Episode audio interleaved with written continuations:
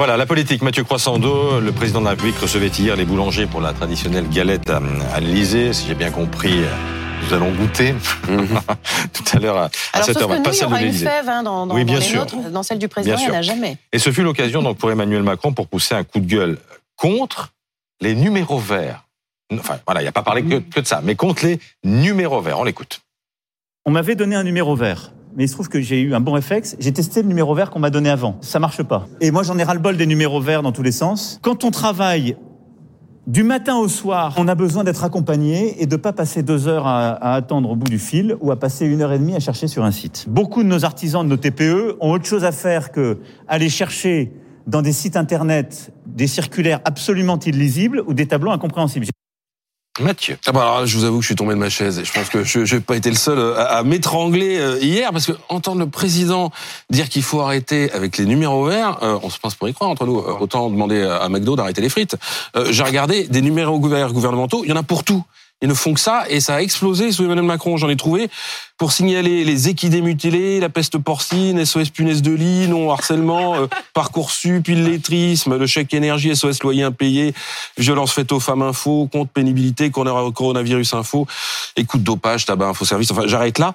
Euh, c'est devenu un réflexe le numéro vert. Vous savez, dès qu'il y a un problème, on a mis en place un numéro vert et comme ça, ça donne euh, aux Français euh, le sentiment que la situation est réglée. Alors, au passage, le président de la République se tire quand même une sacrée balle dans le pied parce que s'il y a des numéros verts sans doute trop nombreux, et s'il y en a qui ne servent à rien, il y en a aussi quand même qui servent à quelque chose. Et vous imaginez un peu notre tête quand euh, un ministre va annoncer prochainement, eh bien, j'ai mis en place un numéro vert, plus personne ne va le croire. Pourquoi ce coup de gueule alors? Ben, Ça fait cinq ans qu'on reproche euh, à ce pouvoir d'être trop parisien, trop techno, euh, déconnecté du quotidien des Français.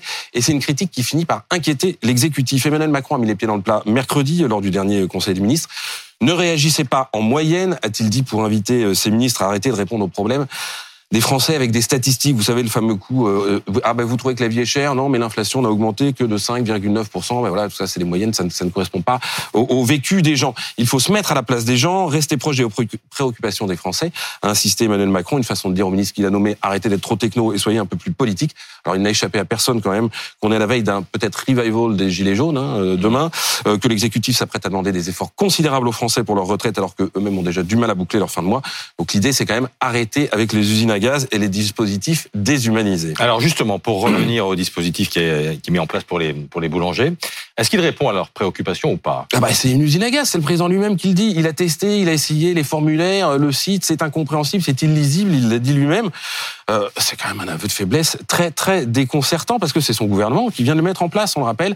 Donc du coup, c'est quand même aussi une pierre dans le jardin de son ministre de l'économie, Bruno Le Maire, qui se trouve là critiqué par le président de la République en personne pour un dispositif qu'il a mis en place. Et en plus, le président de la République s'est même permis de corriger sa copie en étendant, vous savez, la possibilité de renégocier le contrat avec les énergéticiens à toutes les Voilà, après l'usine à gaz, il y a au moins de l'eau dans le gaz entre Bercy et l'Elysée.